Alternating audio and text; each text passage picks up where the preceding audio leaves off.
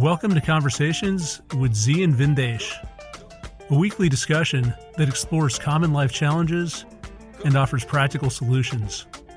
Learn more at dharmamedia.com.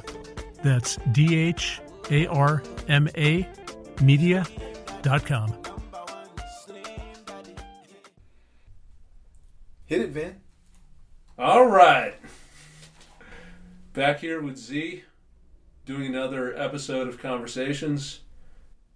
And man, I gotta say, I'm just glad to be alive. There's so much talk of virus and death and panic.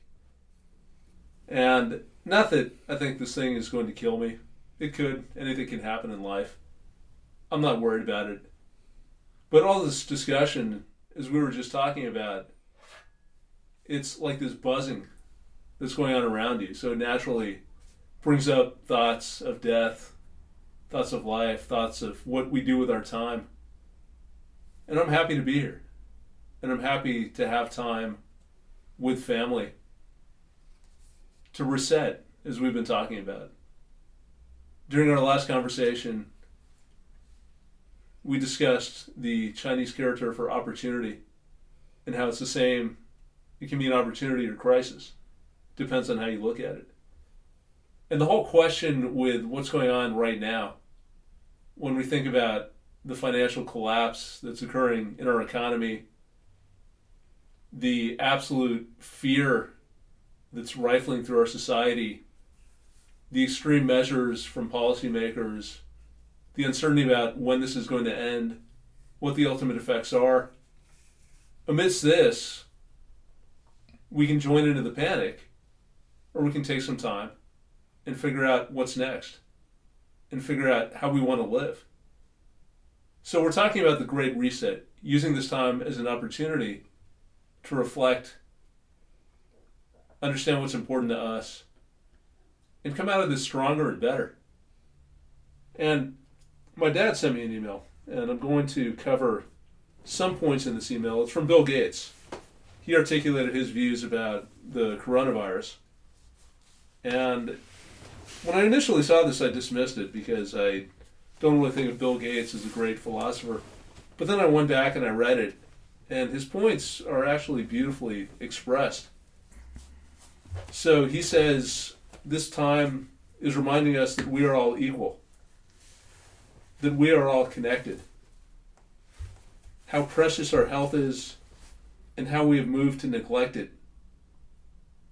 It reminds us of the shortness of life. It reminds us how materialistic our society has become. It reminds us of how important our family and home life is. That our true work is not our job, not what we were created to do. It reminds us to keep ego in check. It reminds us that free will is in our hands. It reminds us that we can be patient or we can panic. This can either be an end or a new beginning. It reminds us that this earth is sick. And it reminds us that life is cyclical. After every difficulty, there is always ease. So much of this touches on classical philosophy. It touches on the conversations that we have. And if we let these ideas sink in, it suggests a certain power to the current time, a tremendous opportunity that we normally don't get. And perhaps we wouldn't have wished for this outcome. But now that we have this time, how can we use it productively to reflect on what's important? Maybe more broadly, to reflect on how we've structured our lives, structured society.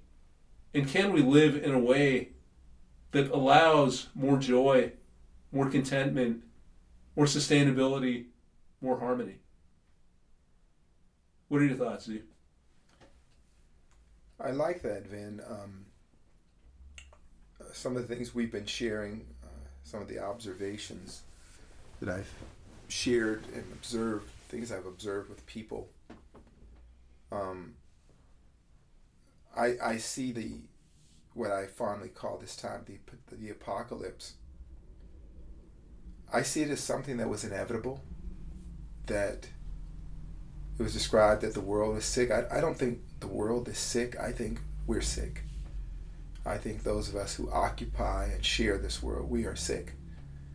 Not separate groups, but collectively, we are sick people. And we have been sick in many ways for a long time. For those of us who are thinking and visualizing and can see that this sickness that we have made to be normal is not normal. Something that's not normal isn't necessarily natural.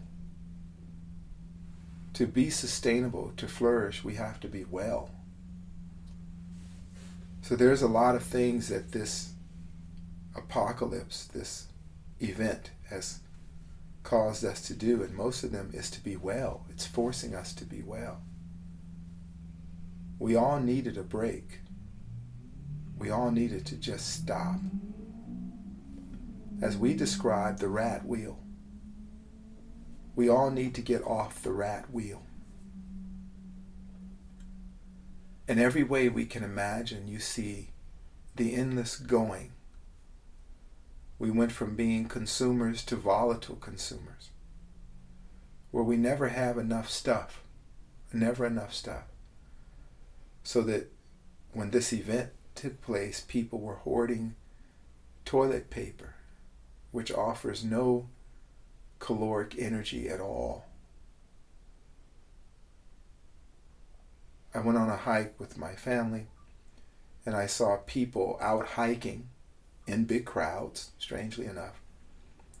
And they were looking and sizing each other up to decide who was a carrier and who wasn't.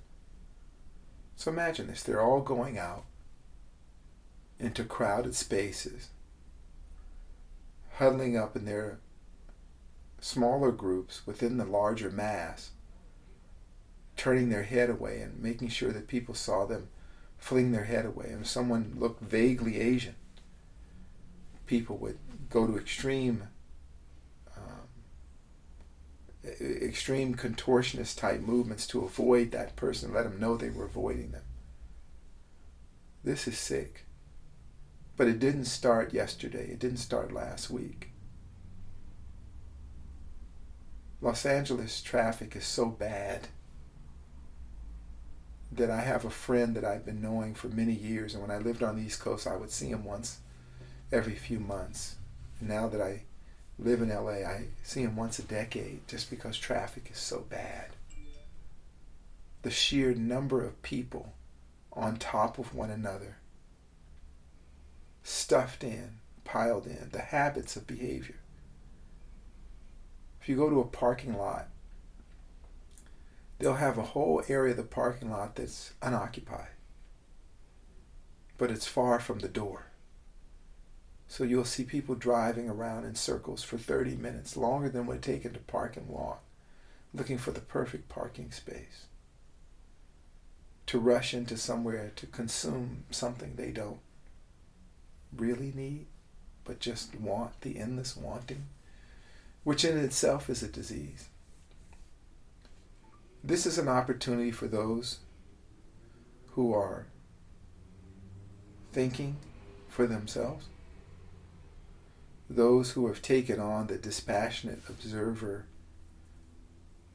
technique of assessment, analysis, those who are critical thinkers are taking this as an opportunity. So let me see what will happen when, when all the smoke is cleared and the dust is settled. What did I learn from this time? And and what we can learn from this time is how did we get here? How do we get to this place of confusion, of being guided purely by ignorance and rumor? Fearful of every everybody's fearful that someone else will give them a disease. Everybody. Well, just the nature of social interactions and contagions is the way disease is spread anyway. So, in order to check that, each individual has to check themselves. We go back to nurturing healthy relationships. We've lost all of that. How do we become fearful of everybody? Pointing the finger at everybody. Doesn't it sound like something out of a horror movie? Something out of a, a medieval novella. They must have it. They must be dirty. They must be dirty. We're all dirty. We all live in the same pig pen. Now, how do we all step away from that, or individually step away from that, and clean ourselves up? So, the reset is about cleaning ourselves up. If you fear this, your neighbor will hack on you and give you a disease, what is the best defense? is that you have a strong immune system, that you're as healthy as you can possibly be. And if you feel that disdain for your neighbor, can you move away?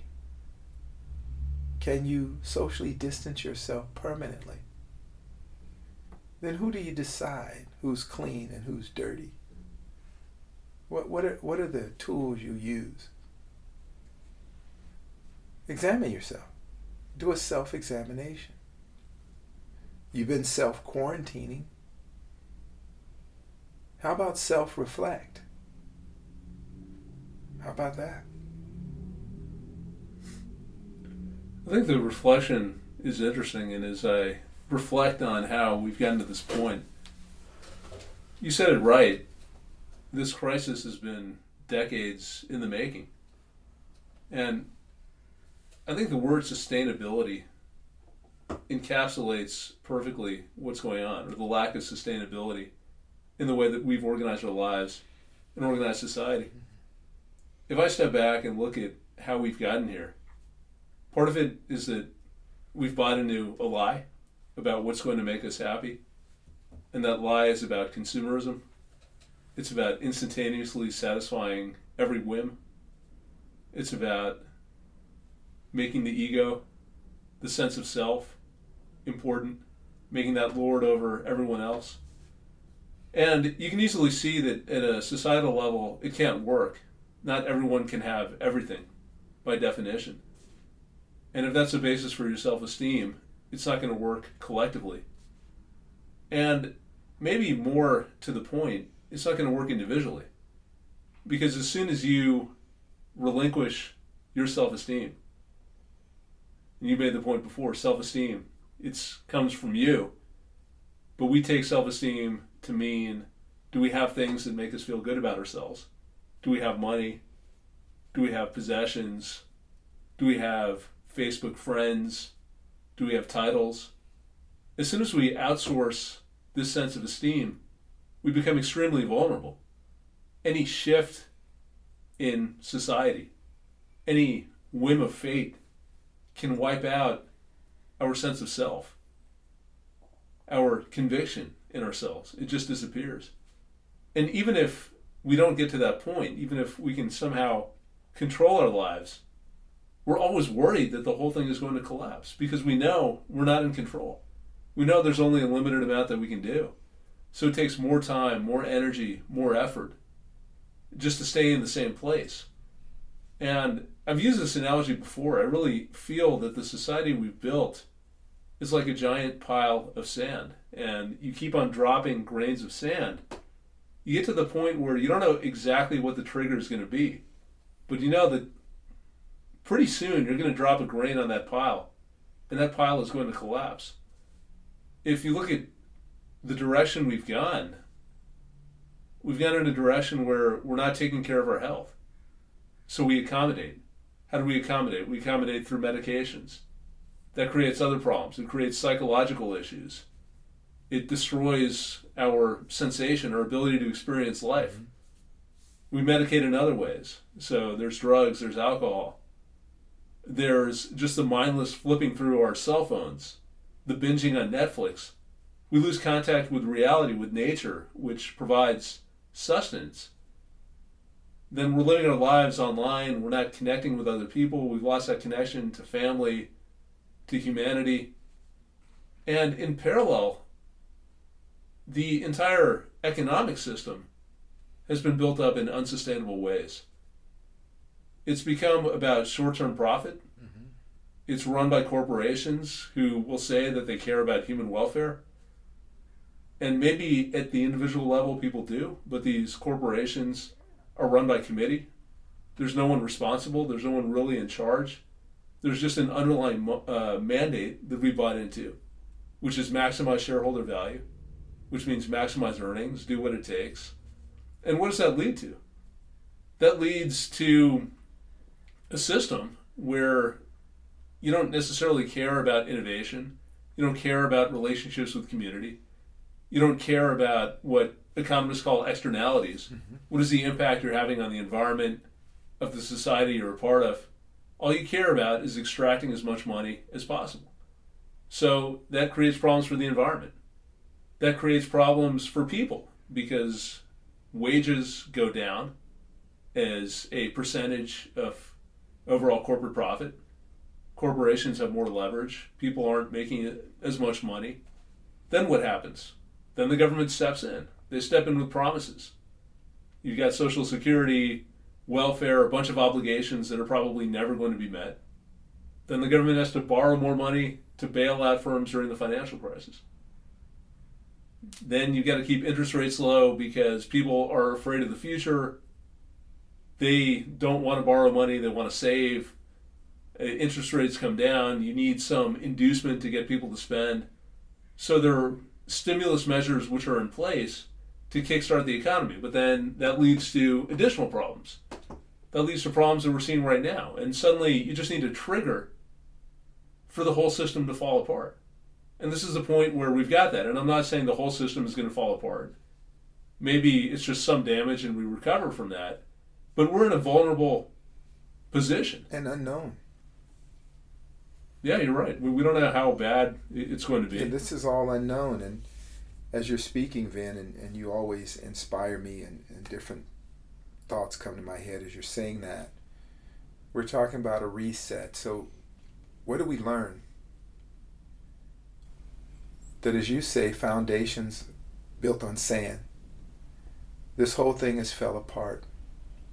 There's no plan anyone's coming up with that is a sustainable plan. They have decided to print more money and, and theoretically or rumored is that they will send checks out to different corporations and people.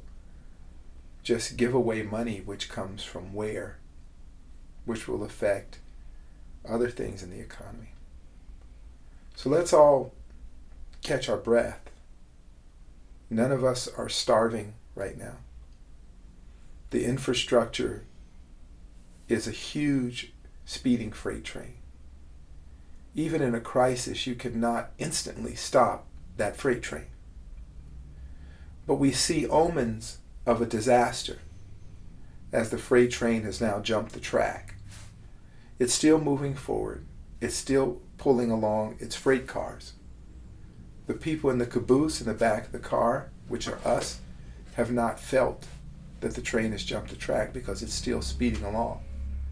But we've heard rumor that far ahead we're off course.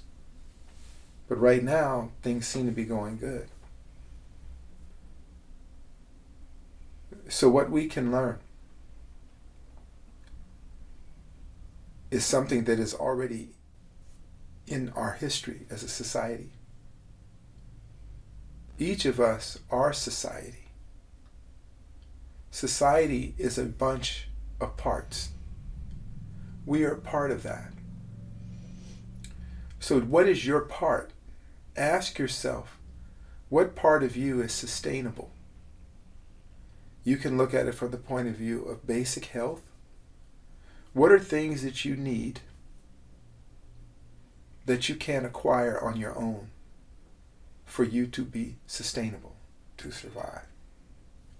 And if you can't provide that for yourself, Do you have a bartering system in place? Do you have a system of favors, allegiances, alliances that allow you to get those things that you need to survive? Let's go way back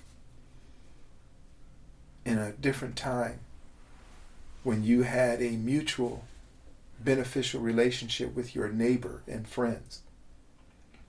Who do you know in your social circle that could maybe come to your aid in a time of need and would do that enthusiastically based on healthy relationships you've developed in the past, based on that barter, based on that alliance you created. Because we live in times where we don't do a lot of that. So I would say take stock of those that you are in good favor with. And then consider their skills, abilities, and the resources that they bring to the table for you to be able to sustain yourself. I got into it the other day with uh, some of the fellas here, and I think I talked about it. They didn't know how to start the RV. And between all the men, they didn't know what to do. So they came to me, and often people come to me, and I get frustrated, but I do it anyway. I say, I'm going to teach you guys a basic lesson in mechanics. Show you how to hot wire, how to get a battery, how to hook it up, so that you can get this rolling house moving, how to gas it up. I need you to pay attention. And I know things about surviving.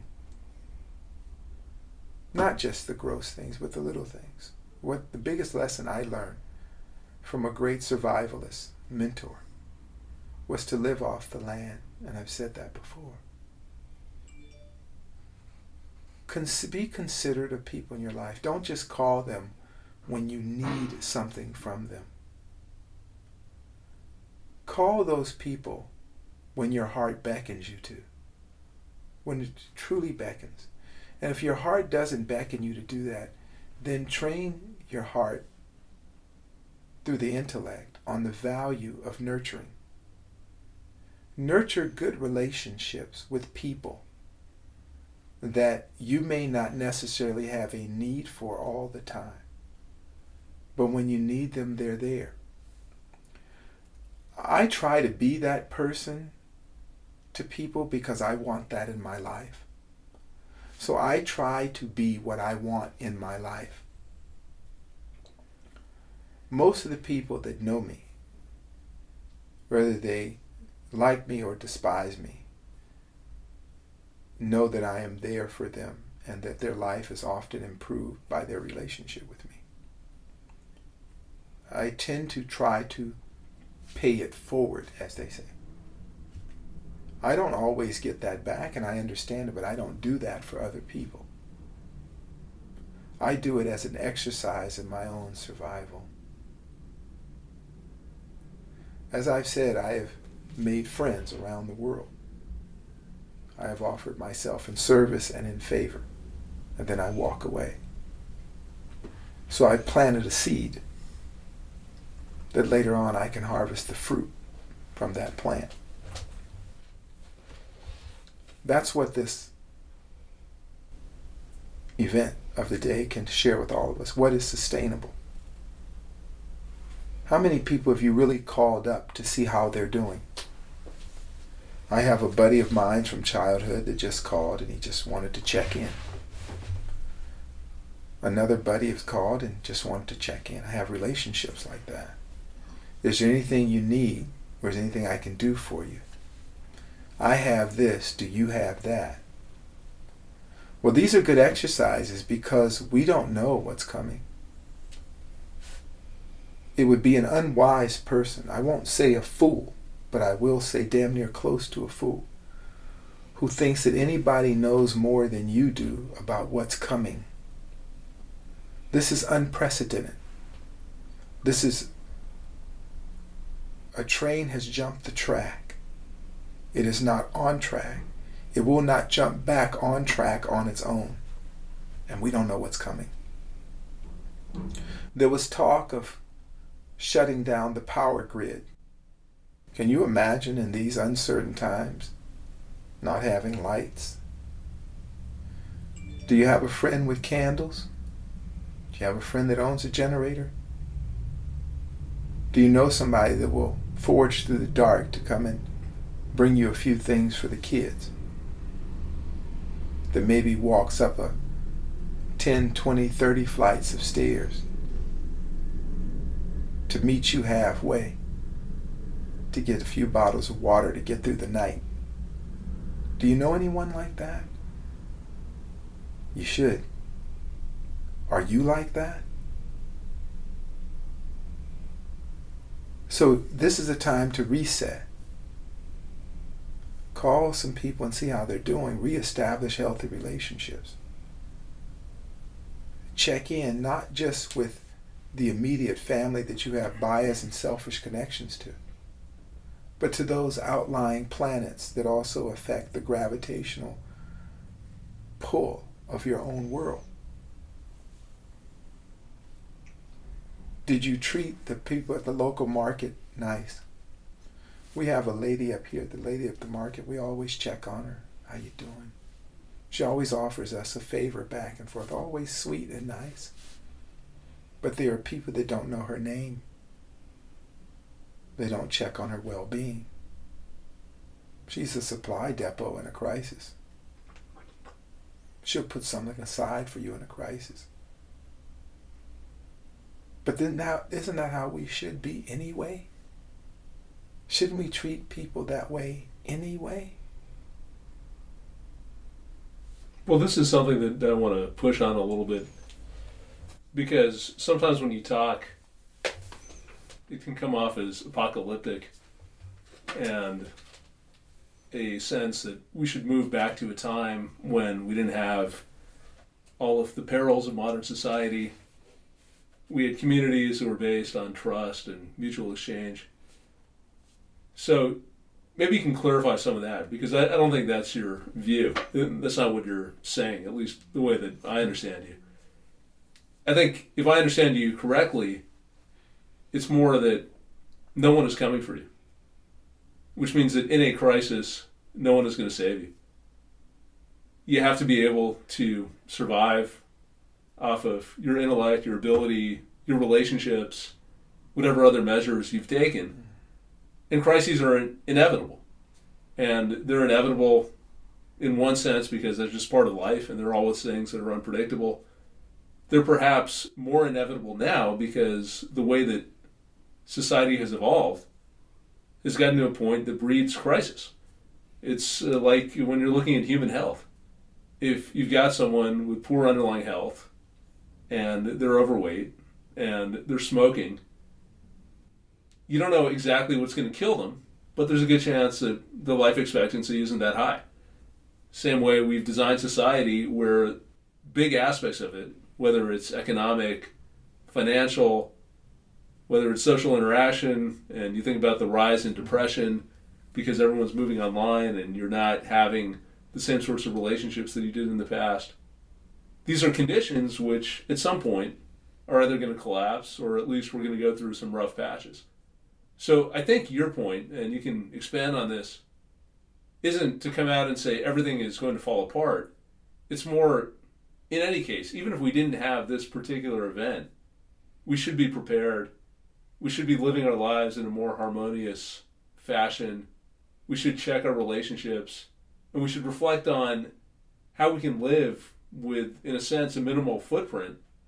So we're not taking all of this energy that we have and using it to feed a lifestyle which is making higher and higher demands on us. Yeah, Vin, I, I would say a good way to talk about it is don't be prepared, just be. Hmm. Like this is the reset. Don't prepare for anything. Just be that thing live a sustainable life. They're saying don't get in huge gatherings of more than X number of people. Is that just a good idea in general? Should we bring back this, or, or should we move forward? Let's not even say go back to having healthier, intimate relationships, real friendships. One of the beauties of technology is we're using it now to to use all sorts of teleconferencing and things like that to speak to groups of people far away that we know and invite people in to lectures and instructional activities, uh, exercise groups, uh, philosophy groups, which is what te- it was meant for to elevate the consciousness and the state of well being. That's how we can use technology. Not like some Instagram or licking toilets and things like that. We, there's no benefit to humanity to that. Reject those things. Reach out to your friends and uh, like minded people in those kind of social groups and community groups that elevate your life frequency. So that when the inevitable happens, which will happen again, nature will rear her head and we will be accountable for our relationships with Mother Nature.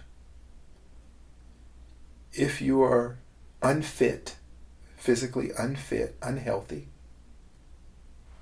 acknowledge it. That if there's a fire, I can't run. So I'm going to position myself away from hazard in exchange for living an unhealthy life. I will sequester myself away so that I, I don't burden healthy people. That's just considerate. It is all your choice. Know that if you aren't healthy and you haven't studied CPR, that when the hospitals are full or congested, you can't care for your children. Acknowledge it. Accept it. And then put in checks and balances. Maybe you have done a good deed for someone who is um, able to perform first aid and is able bodied and would be willing to come and get you. Come and look after you. Throw a bone at you. That's all I'm saying. I'm not talking about the, zombies beating on your door and all that sort of stuff. But if that were to happen, how would you handle it? well, I'd give you a call. Yeah. But for people that don't have your number, well, let's talk about some other solutions. Well, uh, we're in a reset time. We're in the we're in the quiet. We're in the eye of a storm right now. The economy has collapsed. Your government has failed you. The thing that you put faith in has nothing under it. It was a paper tiger. But for right now, we're free falling. We're okay. But as inevitably this moment will come to a screeching halt and we'll be able to face whatever it is, take stock of what you have going for yourself.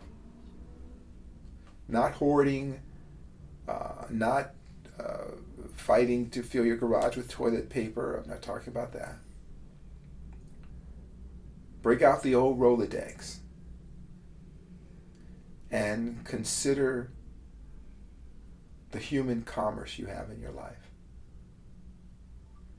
Think about what you bring to the table and what you take from the table. This is our potluck moment.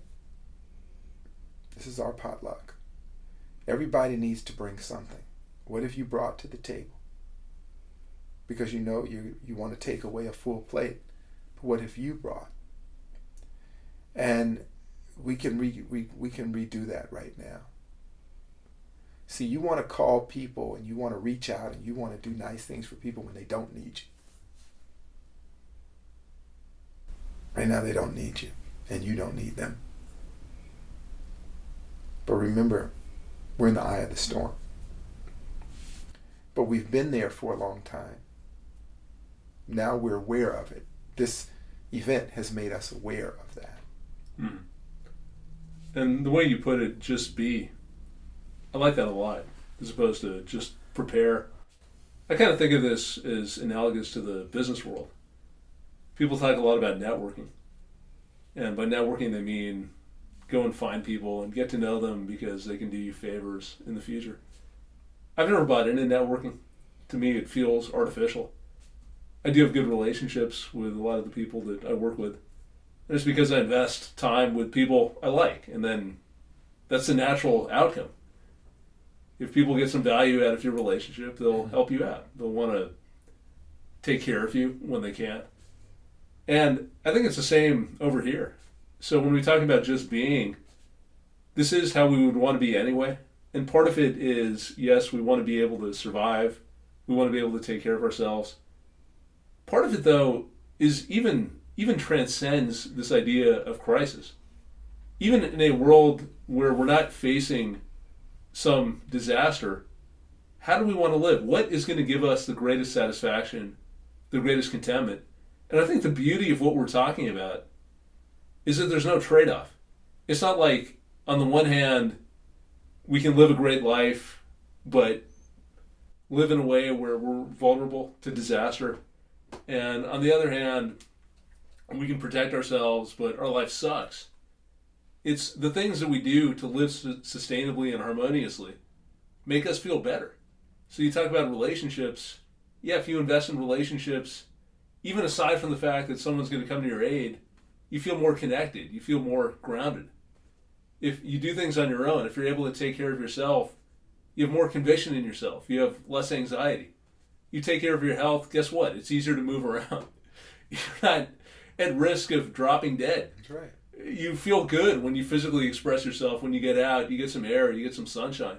So I don't think we're talking about massive trade offs or a massive restructuring. It's more, we're at a point in time where we can reflect on how to live and what choices are we going to make.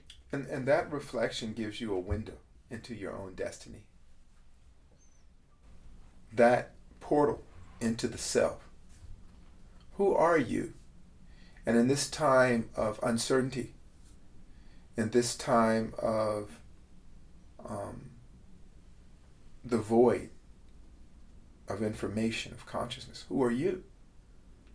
See, it's beautiful when you when it's very quiet, you can really hear yourself.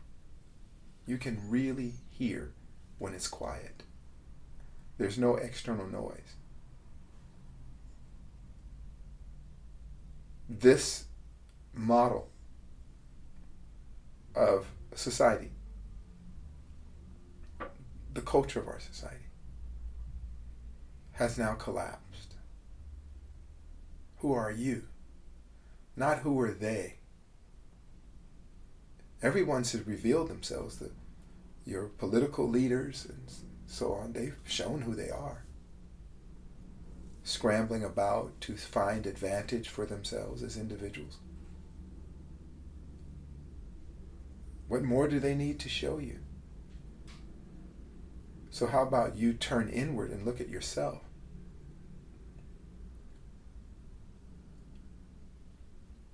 play that out, play that contingency plan in your head.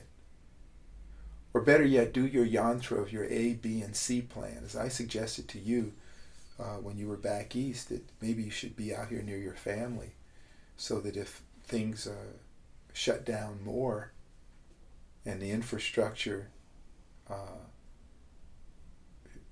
shuts down, fails in any way, one thing you won't worry about is where your family is those that you love. You did a good thing. That was a wise move. It says a lot about you as a person. You want to be near the people you love. And so you use your ability, your resources to make that so. I say that to everyone. So, who are you? Do the I am meditation. And now that the society, in a way, has shedded you from it. society is now shedding individuals, fragmenting them. That's why you saw the first wave of the hoarding. The fear is simmering, but nobody knows what to do. They're just free falling. The price gougers, right? Already out. When there's blood in the streets, buy, buy, buy, but there's nothing to buy. And there's not blood in the street yet, but they're ready. What are you ready for? What are you ready for? So, suspend the ego, really kick it to the curb. Take stock as you take stock of your dry goods your water supply, your supply of toilet paper and hand cleaner. You take stock of that. Now take stock of yourself. When everything outside of you is gone, what do you have? You have you. So it's a good time to connect to you, see who you are. And if you don't like who that is, then reinforce, build it. Is the you that you discover sustainable? Call up those friends. Don't face uh, book them. Call them up.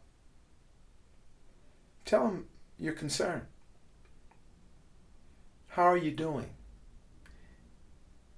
I'm ass out like you, but is there something I can do for you? Well, maybe you can just check in hey, there's an old friend that lives by you. Can you check in on them and stop by?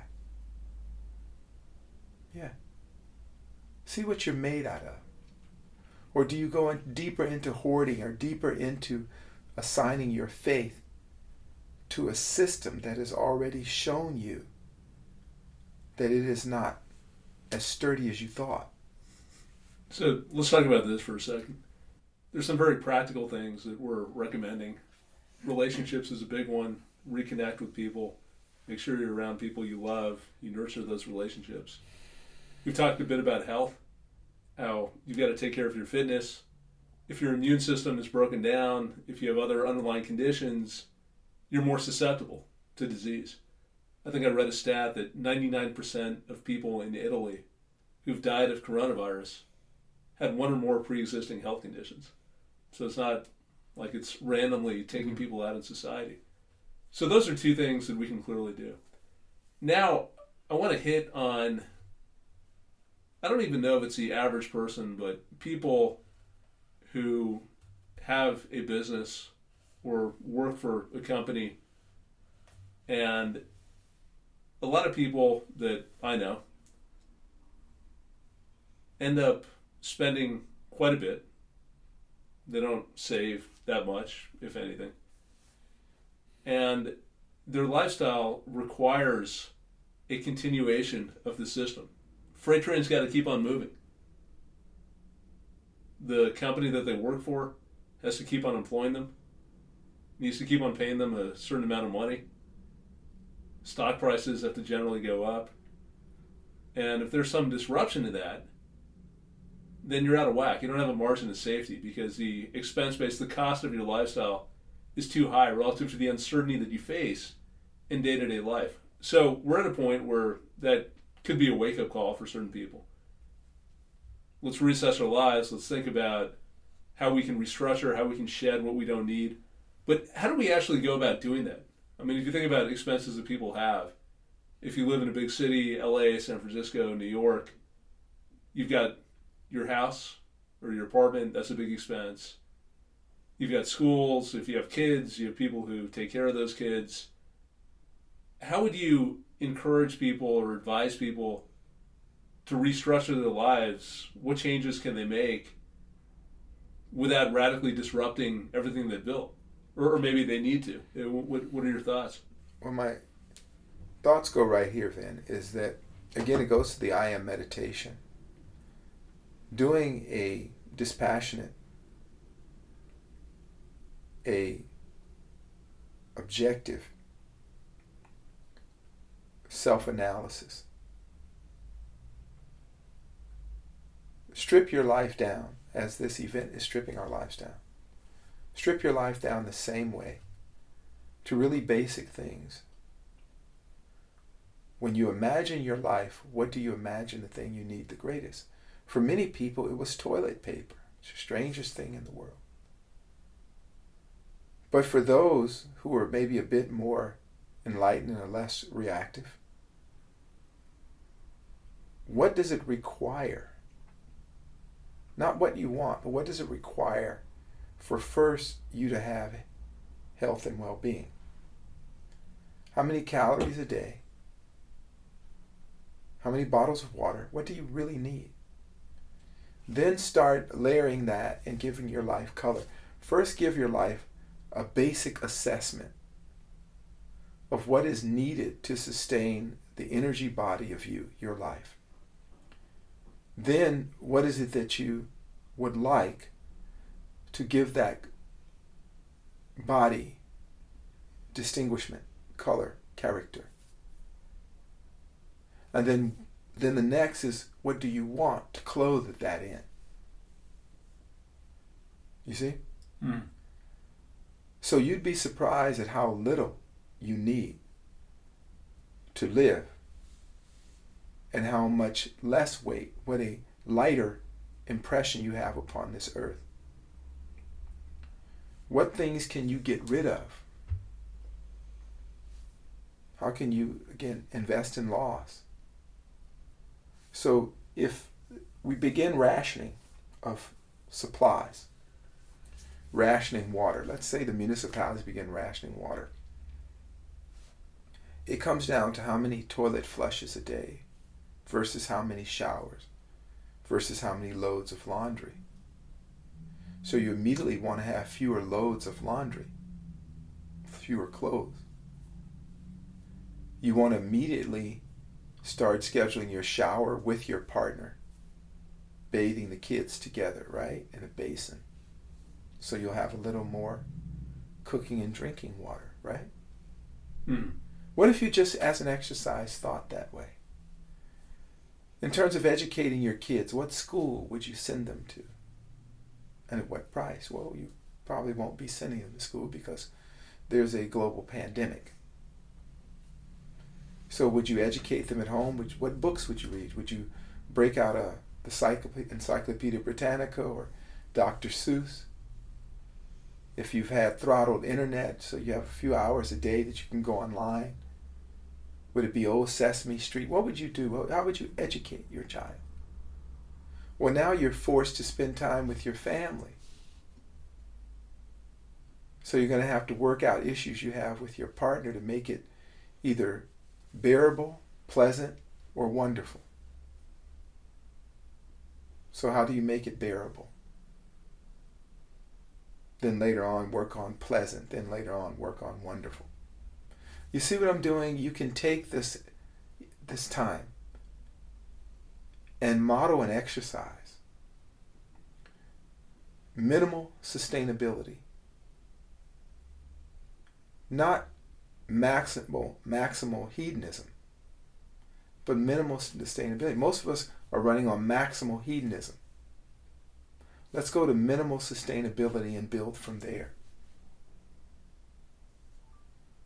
That's what we are doing now.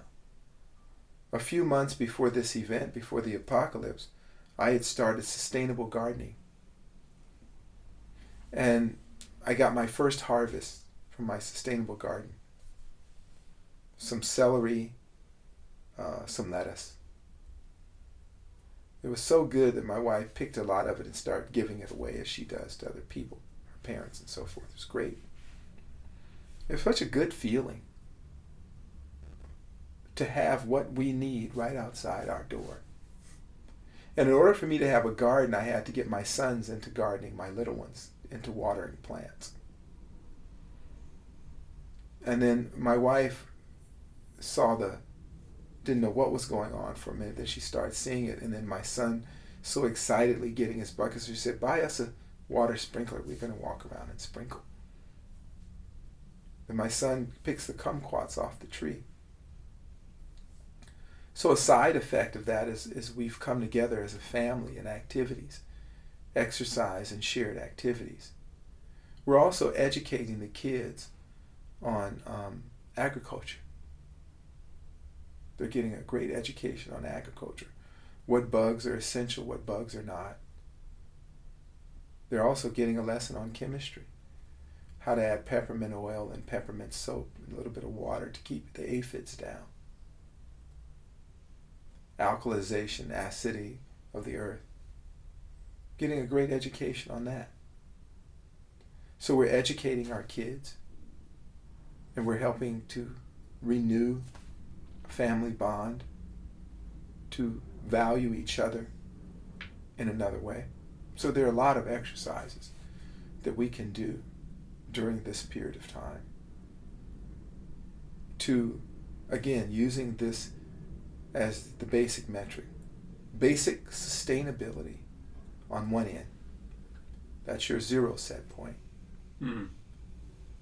Maximal hedonism is where you were at. Okay? So then start from there and build that metric. And then you can add and extract accordingly. Right.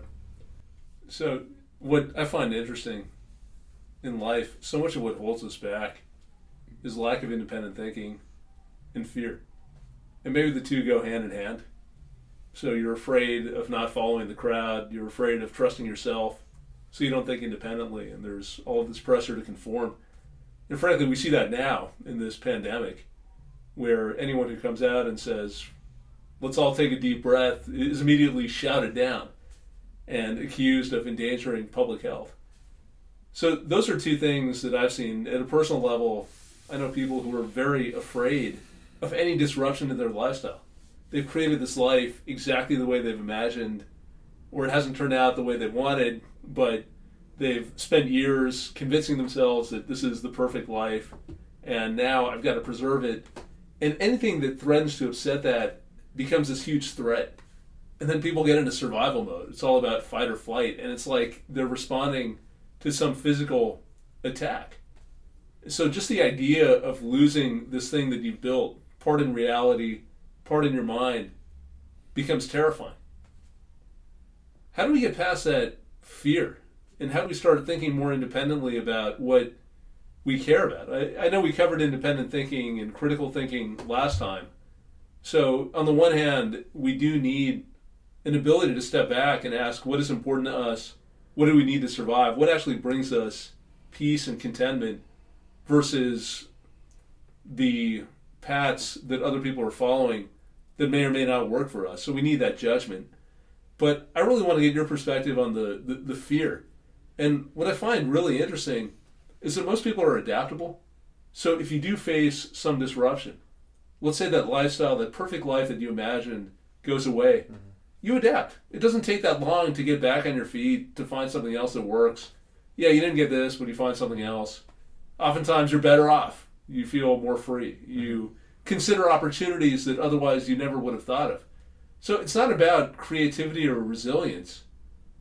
It's about getting past this fear, which in a way is irrational, because what we fear in our mind is often much worse than what reality gives us if we experience the event that we fear, it's not nearly as bad as we imagine. What causes that, and, and what do we do to to set that fear aside so we can move forward? Well, I have to uh, do this disclaimer on that, Van, that, that I tend to be probably more pessimistic about people based on the philosophies I've studied and the observation of human trends far too many of people have outsourced their soul. Once you've outsourced your soul, there there's not a lot of hope for you. So I'm going to write that percentage of the population off. You're shit out of luck. You're up the creek without a paddle. Because your soul belongs to someone else. You've outsourced it. You're, you've externalized every aspect of your life. Even your dreams are the dreams of someone else, the Faces committee approving of your behavior that you're trying to simply go along with.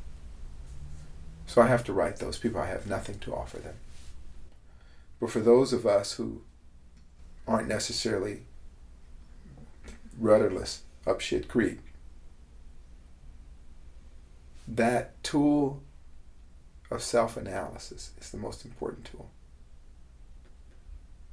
Things will be different.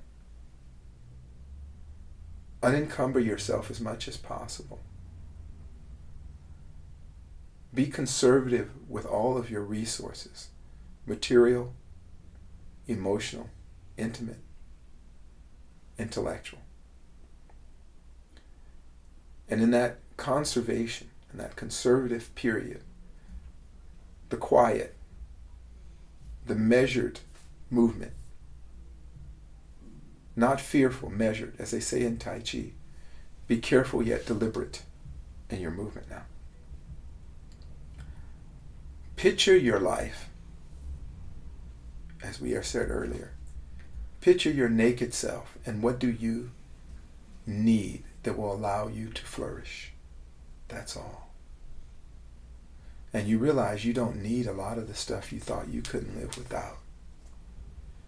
That was all part of your identity, it was external. For those of you who did not outsource your soul, reacquaint yourself with the soul of you, the character of you.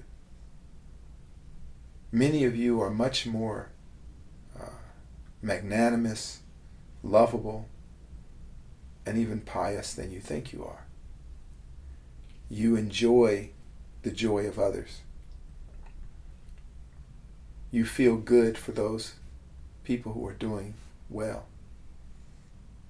You have an open heart for those who are doing their best in their own struggles. For that group of people, self awareness, self acceptance, and self possession are the only things you have to work out with right now during the apocalypse. And avoid those. Just a warning. There are those who have outsourced their soul. Don't waste your time, your energy, your resources, nor your material stores on these people. Because there will never be enough you can do for them that will bring them peace. Those are truly the zombies of this moment. well, that is an interesting way to put it. Outsourcing of souls and zombies. I think it's some big call center in India that's holding on to people's souls because they just outsource them outside of Delhi. And the zombies, uh, that's another irony. We're terrified of becoming zombies or dying or whatever through this virus. And the way people live, it's like we're already fucking dead. That's right. Because we don't have the gratitude that we've been talking about. We're crushed by anxiety since we're living in this unsustainable way. And we've lost relationships with other people. We've lost connection to the world around us.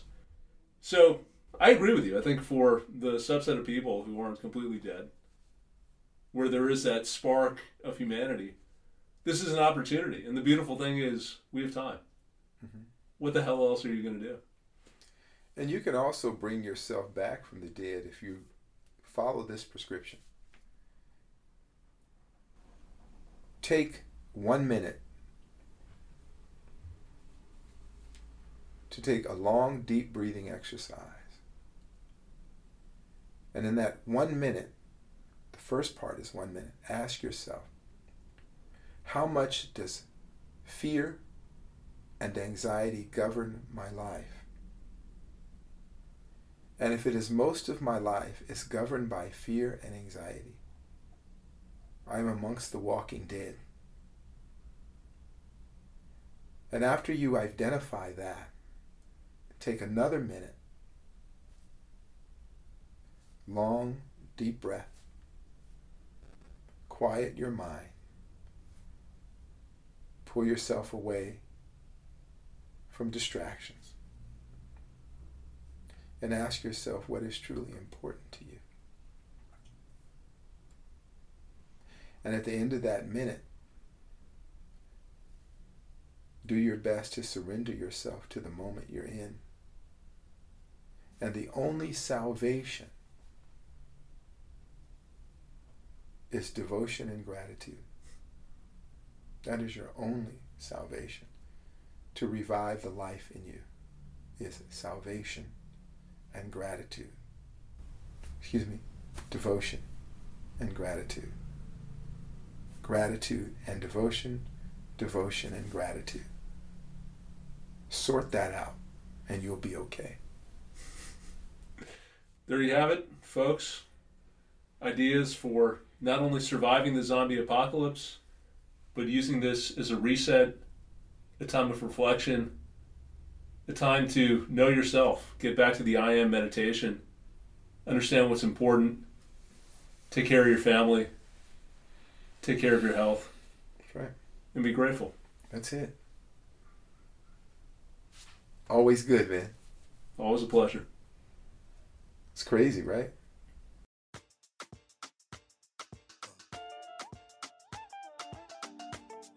If you enjoyed the show, please consider leaving a review on Podbean, iTunes, or your favorite podcasting app. Every five star review allows us to share more unique and insightful content.